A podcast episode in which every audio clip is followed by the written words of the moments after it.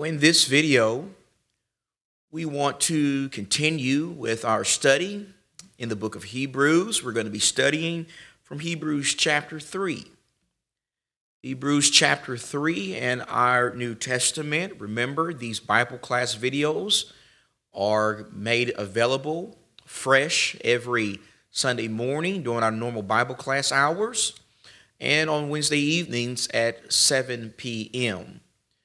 We're trying to keep in schedule with our current Bible classes because, unfortunately, at this time, we were unable to assemble for Bible classes due to the coronavirus pandemic. And so we're still trying to make our classes available to our congregation and to those of you who may be watching from around the country and even around the globe. We thank you for studying with us, and we hope that you are encouraged by these studies from the Word of God.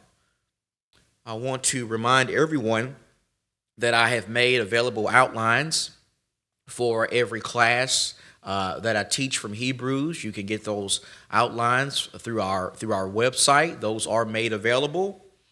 And I just want to, again, thank everyone who's tuning in and watching and studying along in the Bible.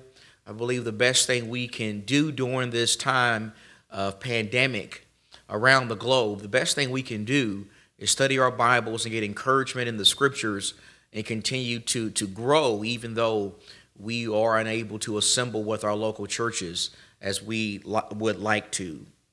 So we're going to be in Hebrews 3 in this study. Before we dive into the study, let's just have a brief prayer. Almighty God, thank you so much for blessing us with another day of life and health and strength. We continue to pray for our country, for those who are sick, who are suffering with this terrible disease right now. We pray for doctors and nurses. We pray for government officials, all of those, Father, who are making very tough decisions at this time. We pray for your people, Christians across the globe, that we all continue to grow in our faith and continue to draw closer to you during this very difficult time. Bless us, Father, and see us through these very difficult times. In Jesus' name, amen. Well, before we dive into Hebrews 3, I would just like to say a few things as far as review goes for Hebrews chapter 2. Remember, the theme of this book, the theme of the book of Hebrews is the superiority of Jesus Christ. The superiority of Jesus Christ. Throughout this entire book, the Hebrew writer is making the point that Jesus is superior to everything that is found under the Old Testament system. In the first chapter, he made the point that Jesus is a superior spokesman when compared to the Old Testament prophets. Unlike men like Isaiah and Jeremiah and Ezekiel and all the rest of the Old Testament prophets, Jesus is God. Jesus is the Son of God. The revelation that Jesus has given is complete, it is full, and it has come directly from the very mouth of God. And so Jesus is a superior spokesman. And another point the Hebrew writer makes is Jesus is superior to angels. Unlike angels, whom the Jewish people held in high esteem, Jesus is to be worshiped.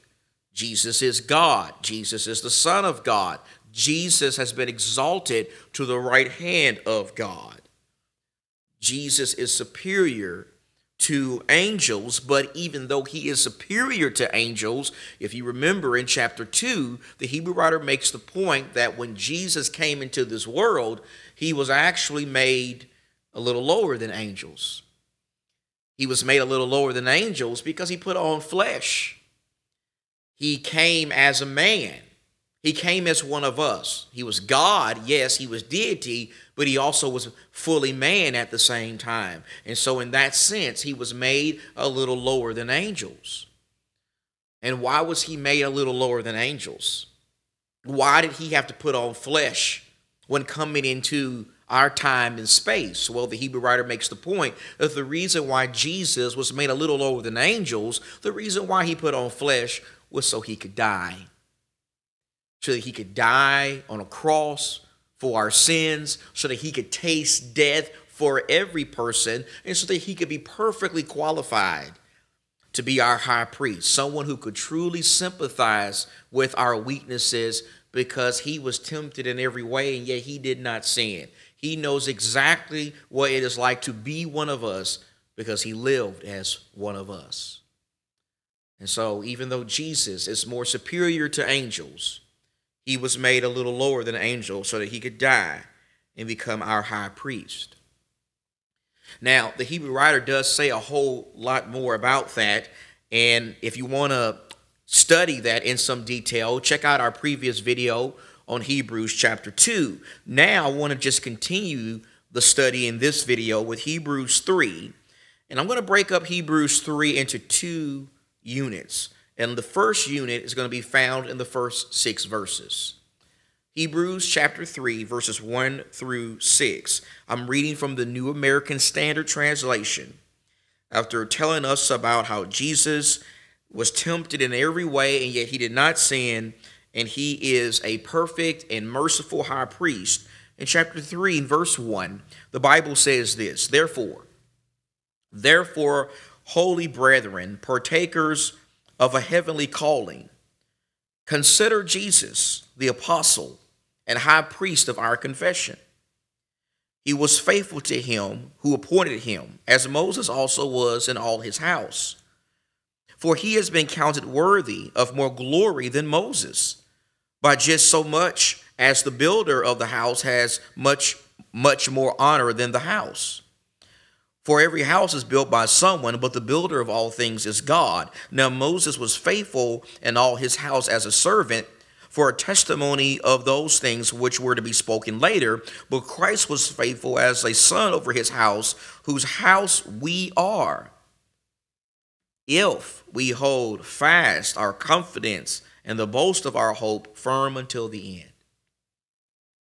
Now we're going to break down these first 6 verses of this chapter, and as we do that, I think it is important that we consider the overall context of what is being said here.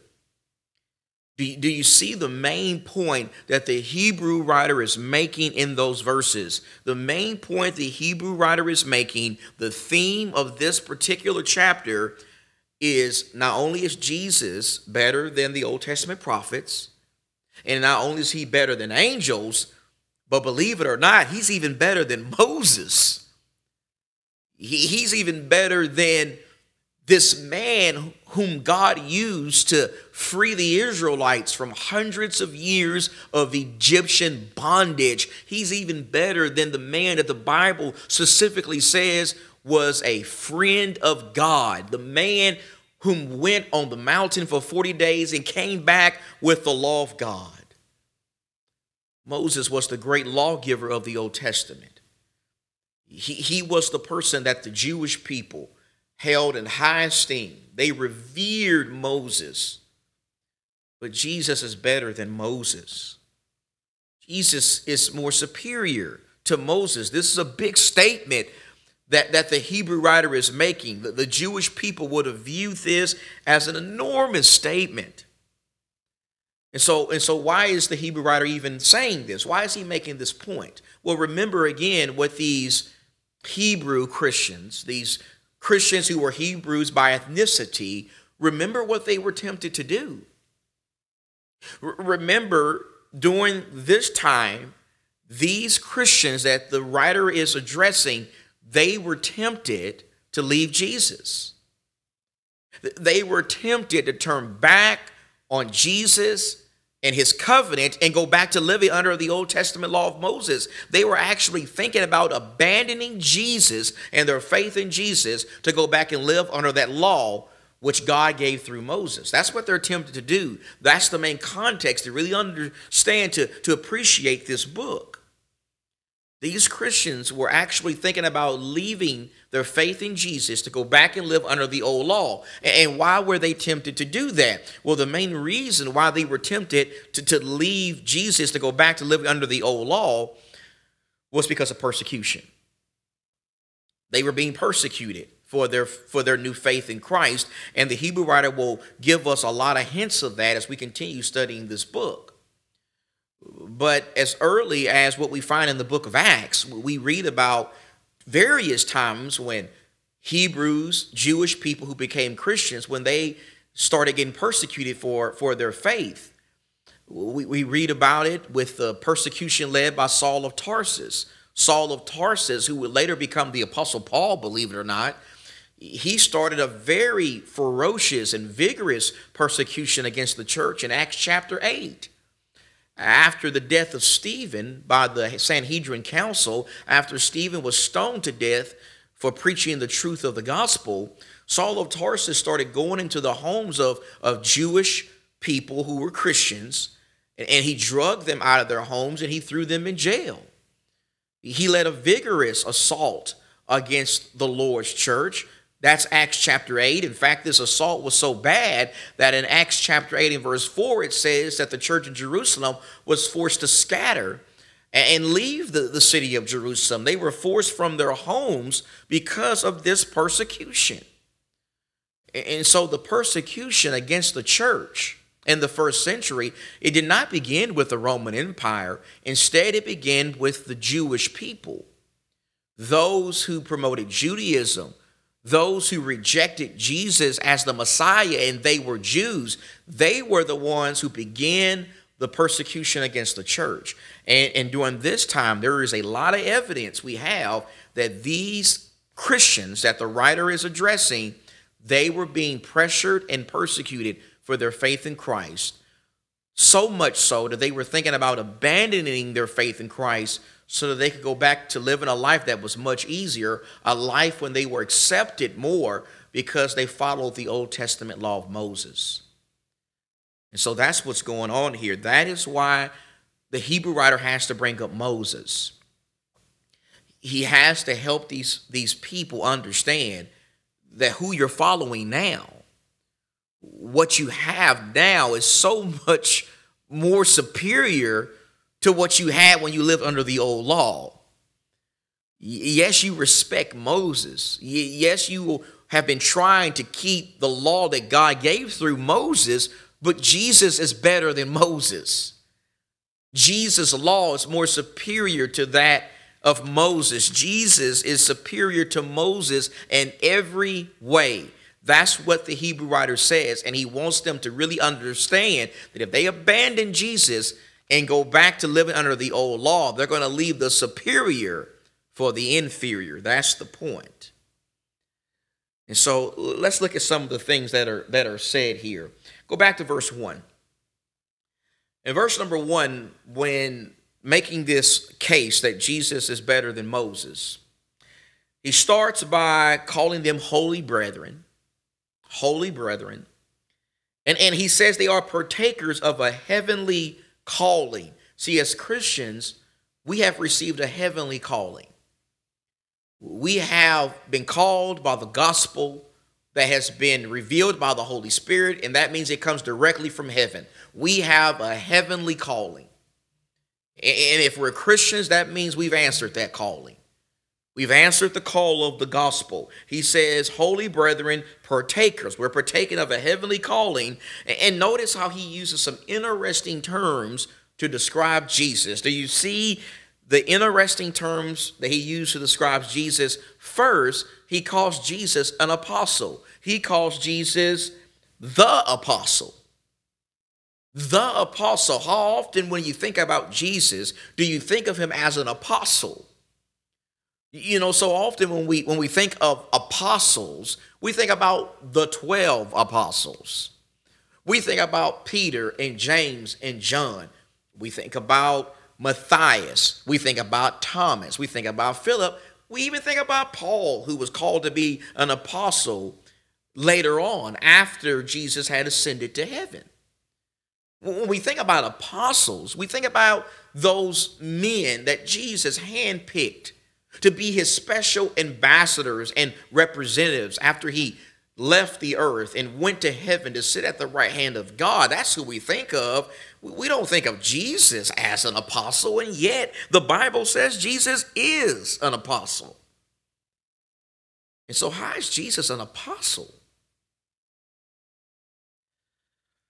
Well, to understand this, it's really important to really comprehend the meaning of the word apostle. See, so often we limit the meaning or the definition of the word apostle.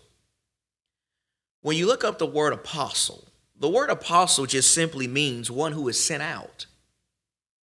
One who is sent out. Now, in the Bible, it's used in a couple of different ways. It's used to refer to men who held the office of an apostle, men who were handpicked by God to be an apostle, and it's also used just to talk about somebody who is sent out to do a work of God. The word apostle is used in two different ways in the New Testament, and to figure out which way is being used, you got to study the context. You got to study the context in which the word is used. Now, it is true that Jesus did pick some specific men to hold the office of an apostle. He picked Peter. He picked James and John. He picked Matthias in Acts chapter 1. He picked Thomas and Philip and Matthew. Jesus picked these men to be his special ambassadors and representatives when he went to heaven, while he was in heaven sitting at the right hand of God. In fact, to be an apostle in the sense of holding the office of an apostle, there were certain qualifications you had to meet. Those qualifications are actually laid out for us in Acts chapter 1. When you study how the apostles were able to find a replacement for Judas, remember Judas, he betrayed Jesus and he killed himself. He killed himself because he felt so guilty for what he had done to Jesus. He took his own life. Well, after his suicide, the apostles needed to find someone to take his place, to also hold the office of an apostle. And in Acts chapter 1, we see that they did not make the choice, but they let God make the choice. God in Acts chapter 1 chose Matthias to be Judas' replacement. And so what qualified Matthias, or what qualifies somebody like Paul to be an apostle? Was two qualifications that needed to be met for one to be an apostle is, first, you had to have personally seen the risen Savior. You had to have personally seen a resurrected Jesus. You had to have seen a resurrected Jesus because you were going to go and testify of his resurrection to the world. All of the apostles said they personally saw a risen Savior. Even Paul makes that point in 1 Corinthians 15. He saw the risen Savior. And so you had to have seen the risen Savior to be an apostle. But not only must you have seen the risen Savior, a second qualification you had to meet is you had to have been picked by God himself. God picked the apostles. That's very different than how elders are appointed or even deacons are appointed in a church.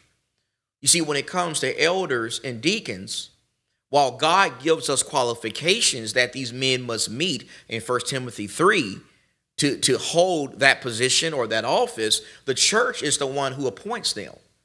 The church is the one who looks out from among them, and they pick these men to be elders or pastors and deacons. God gives the qualifications, but the church picks them. The church appoints them. That's not how it worked with apostles. With apostles, God didn't just give a qualification, but God handpicked these men to be apostles. He handpicked Paul. He handpicked Matthias. He handpicked them all. And so what does that mean practically speaking? Well, practically speaking, that means that no person holds the office of apostle today. I mean, there are a bunch of people running around in our society claiming to be apostles or to hold the office of an apostle, and yet they've never seen the risen Savior. They never saw Jesus raised from the dead, and they certainly were not handpicked by God to be an apostle. There were the only apostles, as far as the office goes, that we know of, are those that we read about in the sacred text. Those who could testify personally that I saw Jesus raised from the dead, and we know for a fact, because the scripture says so, that God picked them to be apostles.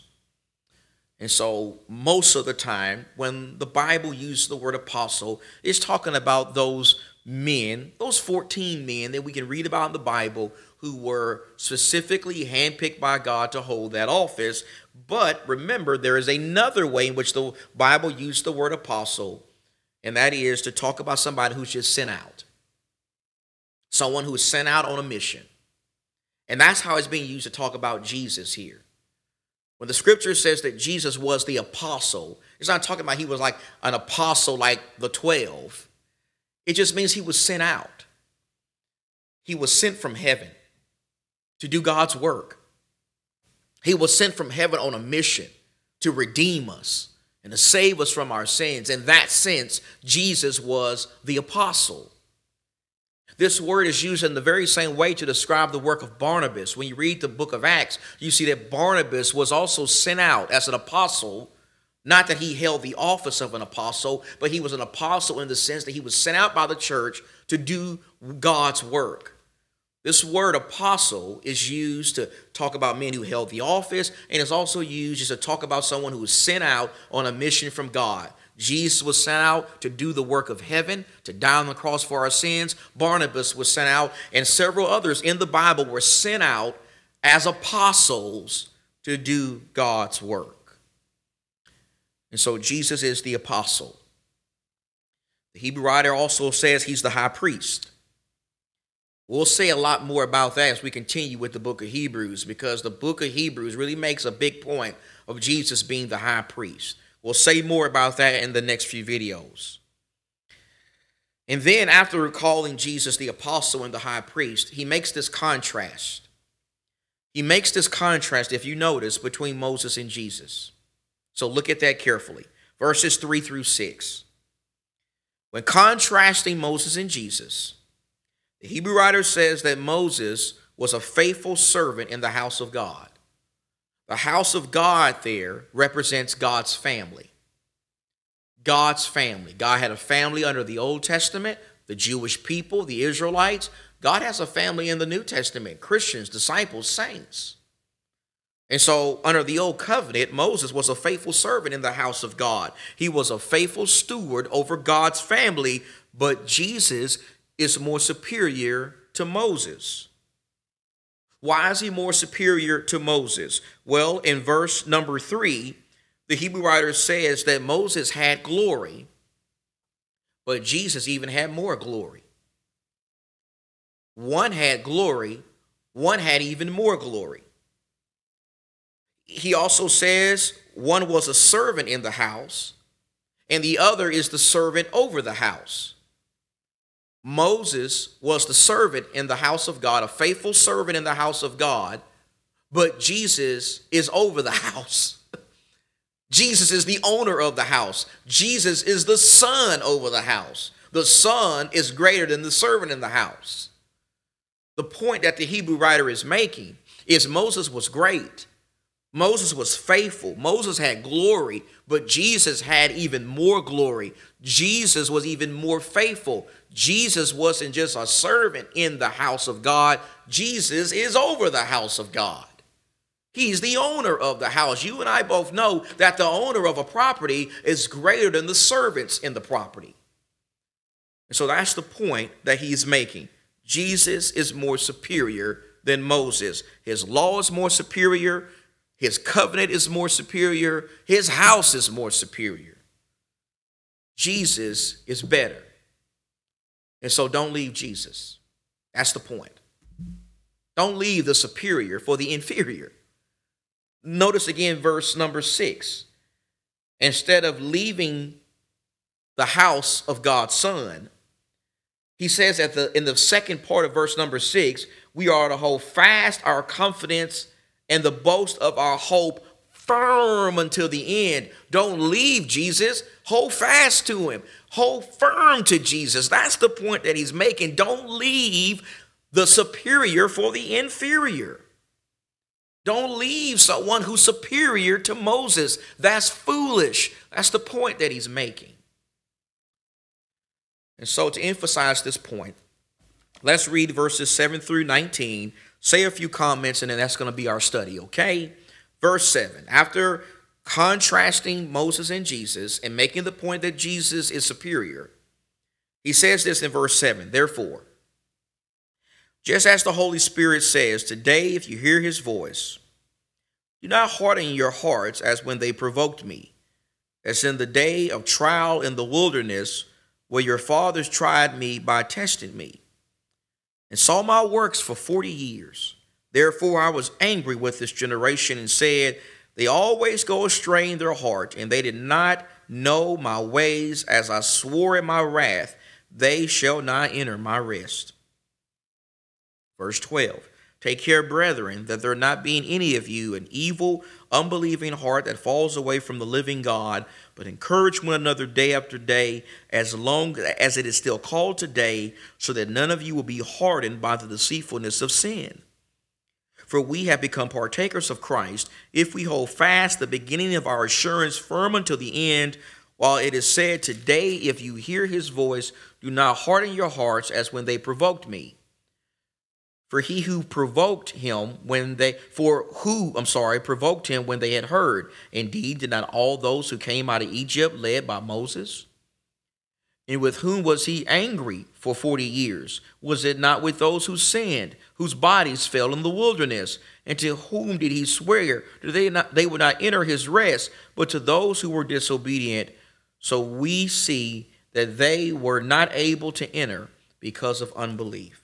Okay, that's a lot of good stuff there, but remember the point of these videos, just to give you a brief summary of what's being said, to kind of give you some guidance as you study this at home. And so let me just give you the big point of what's being said here in these verses. First, in verses 7 through 11. Verses 7 through 11. Notice how there in those verses, as the Hebrew writer continues trying to emphasize this point, that Jesus is better than Moses. His house is better than the house that Moses was a servant over. He takes them back to the Old Testament. He quotes here from the 95th Psalm, Psalm 95. If you remember, Psalm 95 is a psalm about Israel's, the Old Testament Israel, that generation of Israelites that Moses led out of Egyptian bondage. That psalm is about Israel's unfaithfulness to God. That psalm is about Israel's rebellion against God, even though God delivered these people from Egyptian bondage. Even though God miraculously brought them across the Red Sea.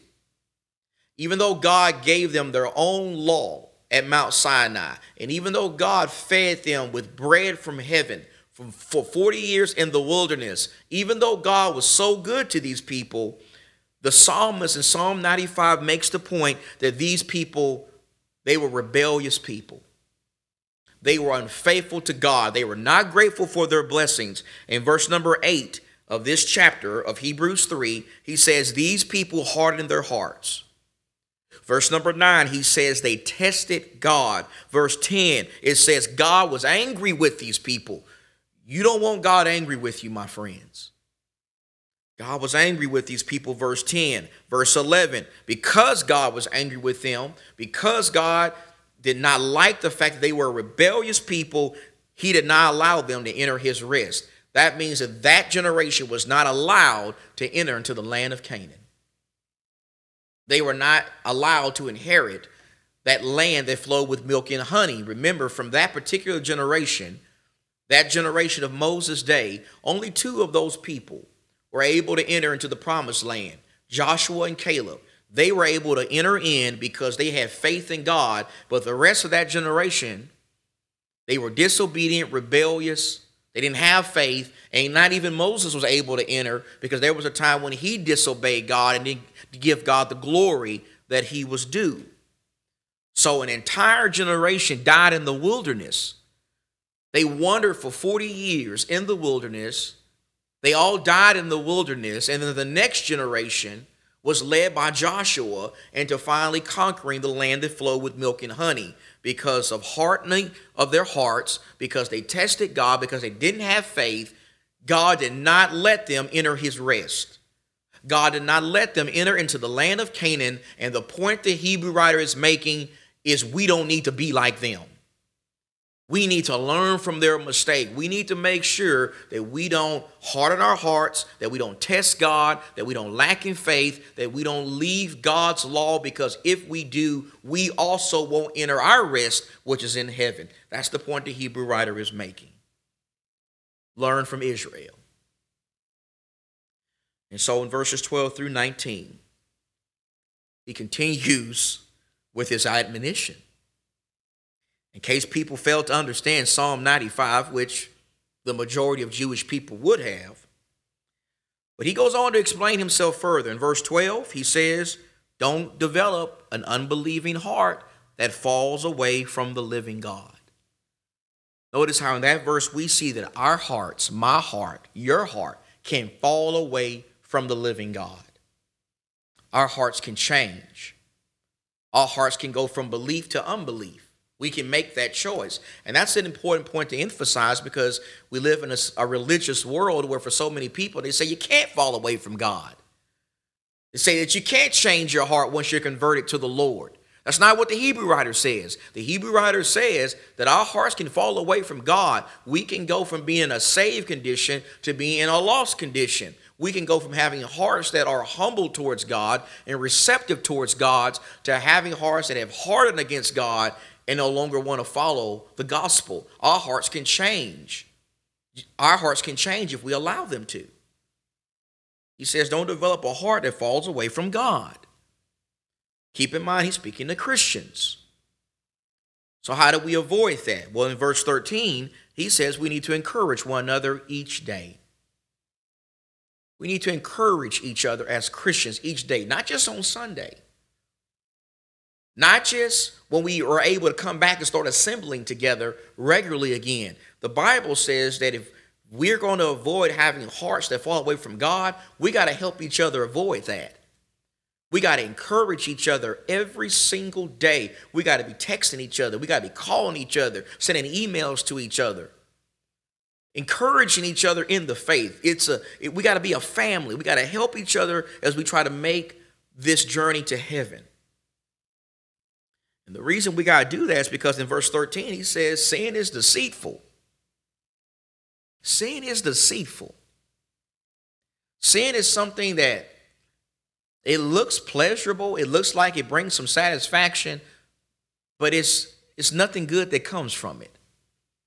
It's nothing but evil and unholiness. You remember Eve and Adam, they were deceived by sin. They thought good was going to come to them.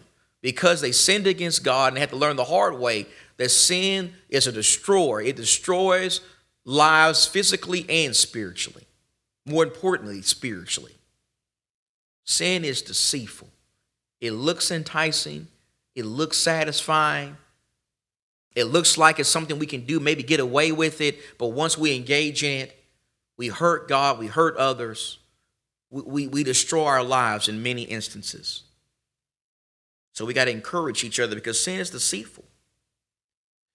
And then in verse 14, he says we got to hold fast. He says we got to hold fast the beginning of our assurance firm to the end. The salvation we received, we got to hold fast to it. And then in verses 15 through 19, he says don't harden your hearts like Israel did. Israel hardened their heart against God. How did they harden their hearts against God? Well, they hardened their hearts mainly because they lacked in their faith.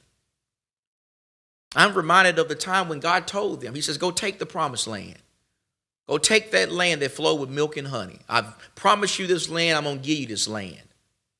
But if you remember the story, they wouldn't go take it when God told them to. When the 12 spies came back, 2 of them said, we can do it. The other 10 say, we can't do it. We look like grasshoppers compared to the Canaanites. There's no way we can do this. And the majority of Israel, in fact, all of Israel, listened to them. They didn't have faith in God. They hardened their hearts against God. And because of that, because of their disbelief and their lack of faith, they provoked God. They angered God. They demonstrated disobedience to God, and God punished them. God said, you will not enter into Canaan. The next generation will enter, This generation will not. You will not, God said, because you did not have faith in me. That's why they missed the rest, because they didn't trust God. They didn't obey God. They didn't have faith in God. And the point the Hebrew writer is making is we need to learn from them. You know, any Christian who leaves Jesus is no different than the Israelites under the Old Testament who wouldn't believe in God and trust God and do what God says and provoked God to anger and did not enter their rest. When we don't trust Jesus and do what he says and hang with him, we're no different than the Israelites in the days of Moses. We're no different than those people. The Hebrew writer is making the point here is learn from Israel's mistake. If you leave Jesus, you're being just like those people in Moses' day. You're leaving God. You're leaving Jesus. You're lacking in your faith, and you won't enter the rest, the spiritual rest that God has waiting for you. In fact, this issue of rest is going to be spoken of in more detail in the next chapter. The Hebrew writer's got more to say about this rest and how we need to be diligent to enter this rest as Christians. We'll talk about it in the next video, but for now, just take to heart the message of chapter 3. The message is Jesus is better than Moses. Jesus' law is more superior to that of Moses. Don't try to live by that law which Moses gave. Now, you can learn from it. You can study it. There's a lot of value to studying the Old Testament law, but we are not to live or be binded by that law as Christians. Live by that law, because what we have in Jesus is far more superior. We have something far more superior, and when we leave Jesus to go and be part of something or live by something that is not enforced by heaven, we're no different than Israel in the Old Testament. So thank you for watching this video. I hope it will encourage you. I hope we will learn the lessons the Hebrew writer is trying to make here. God bless you. I look forward to our next study of Hebrews 4 that we will have put out in just a few days. Thank you.